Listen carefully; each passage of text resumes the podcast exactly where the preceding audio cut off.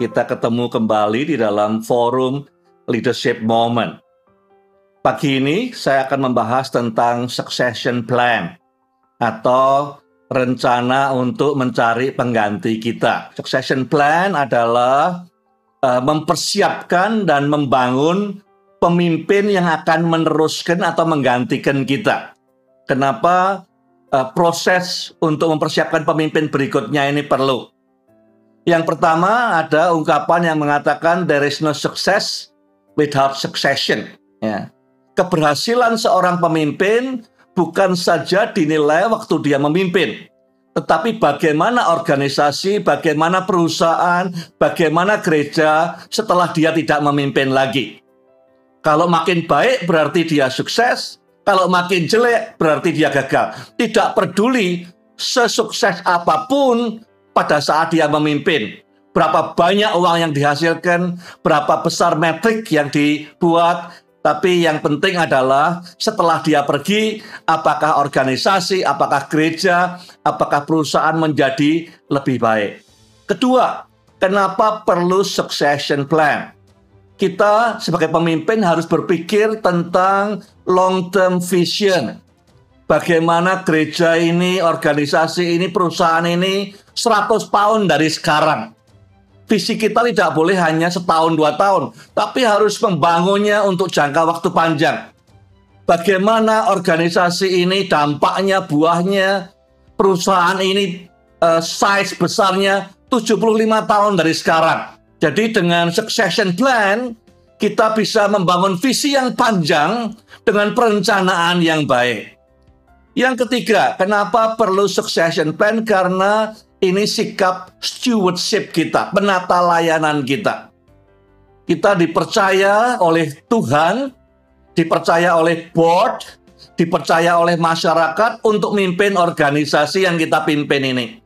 Kita harus berikan yang terbaik, tidak hanya masa kini, tapi juga masa depan.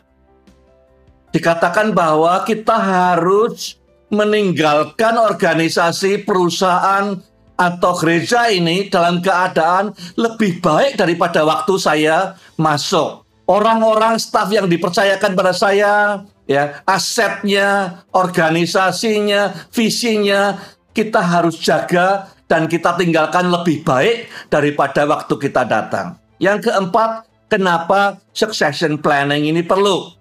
Karena leaders atau pemimpin itu adalah mata uang daripada perubahan. Tidak ada yang tidak berubah di dunia ini. Akan berubah terus ke depan.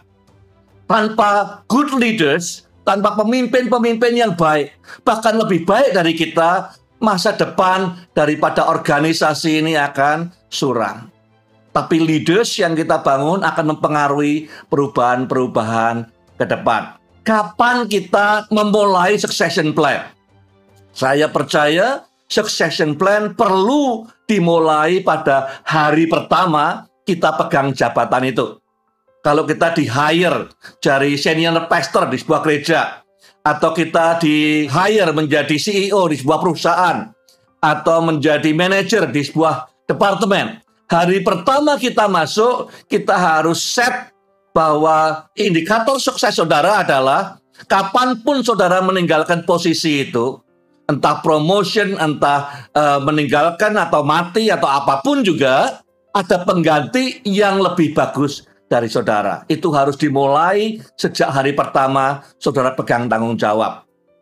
Bagaimana kita mempersiapkan succession plan ini? Ada delapan poin yang ingin saya sampaikan. Yang pertama, bangun kriterianya dulu. Tapi bukan berdasarkan kebutuhan hari ini, tapi kebutuhan 10 tahun dari sekarang, 20 tahun dari sekarang, atau lima tahun dari sekarang, tergantung saudara melihat peranmu di situ akan berapa lama. Bayangkan masa depannya seperti apa, terus bangun kriteria yang bisa mimpin gereja ini, yang bisa mimpin perusahaan ini, yang bisa mimpin departemen atau organisasi ini, lima tahun lagi, sepuluh tahun lagi, orang seperti apa? Karena tantangannya berbeda, lebih berat, persaingan lebih banyak, maka dibuat kriteria bukan untuk sekarang, tapi 10 tahun lagi atau 15 tahun lagi. Nomor dua, mulai lihat semua yang ada di dalam, ambil waktu, interview, ngamati, bikin shortlist. Daftar orang-orang di dalam yang kira-kira punya potensi untuk memenuhi kriteria itu. Mungkin nggak ada satupun yang memenuhi sekarang. Ada yang mungkin punya potensi mulai dipisahkan, mulai diamati siapa-siapa yang punya potensi untuk bisa memenuhi kriteria 5 tahun, 10 tahun, 15 tahun dari sekarang. Yang berikutnya, saudara mungkin akan hire orang baru, manajer baru, direktur baru, staf baru, pendeta muda baru. Dalam hire ini, buat demikian rupa integrasikan mengambil staf baru ini dengan kriteria yang saudara bangun tadi sehingga tidak asal hire, tidak asal narik orang masuk, tidak asal mempekerjakan staff atau manajer, tetapi dalam mengambil staff-staff baru ini bangun sesuai dengan kriteria pemimpin masa depan yang saudara butuhkan. Yang nomor empat, ya setelah ada shortlist, mungkin empat orang atau delapan orang atau lima orang, masing-masing dibuatkan path, dibuatkan jalan untuk 5 atau 10 tahun ke depan. Pertumbuhannya bagaimana? Dibuatkan empat yang mungkin berbeda-beda. Masing-masing sesuai dengan strengthnya sesuai dengan potensinya dibuatkan jalan atau arah atau tuntunan atau path yang berbeda-beda untuk bisa sampai ke posisi saudara lima tahun atau 10 tahun lagi. Setelah di, dibuatkan partnya, ya saudara yang tahu, tidak usah ada orang lain yang tahu, tapi sudah tahu kira-kira plannya seperti apa. Kemudian setelah ada partnya, cari coach atau mentor untuk masing-masing mereka. Masing-masing mereka butuh coach atau mentor dan saudara bisa ngomong dengan coach mentor ini, partnya seperti ini, kebutuhannya seperti apa, area pertumbuhannya di mana saja. Nomor 6, kemudian saudara memonitor setiap enam bulan, setiap setahun untuk melihat apakah perlu adjustment. Apakah coach ini cocok dengan orang itu? Apakah orang ini masih punya potensi atau tidak? Dan segala macam. Dan buat adjustment yang diperlukan.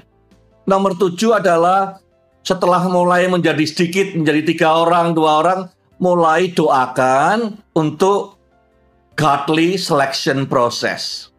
Jadi sungguh-sungguh cara seleksinya bagus, melibatkan orang-orang berhikmat, orang-orang yang peka dengan suara Tuhan, dengarkan suara karyawan, dengarkan suara orang-orang yang mereka pimpin, ya, didoakan, diinterview dengan baik, ya, kemudian dipilih orangnya. Poin ke-8 adalah celebrate the transition. Dalam proses transisi bisa enam bulan, sediakan dirimu untuk support sepenuhnya. Tunjukkan pada semua orang di dunia bahwa saudara punya confidence pada orang ini dan backup dia sepenuhnya. Succession plan sangat penting. Tidak ada pemimpin yang sukses kalau tidak ada suksesornya yang lebih hebat dari dia. Ukuran yang paling gampang untuk seorang pemimpin adalah bagaimana perusahaan, organisasi, gereja setelah dia tidak memimpin lagi. Terima kasih.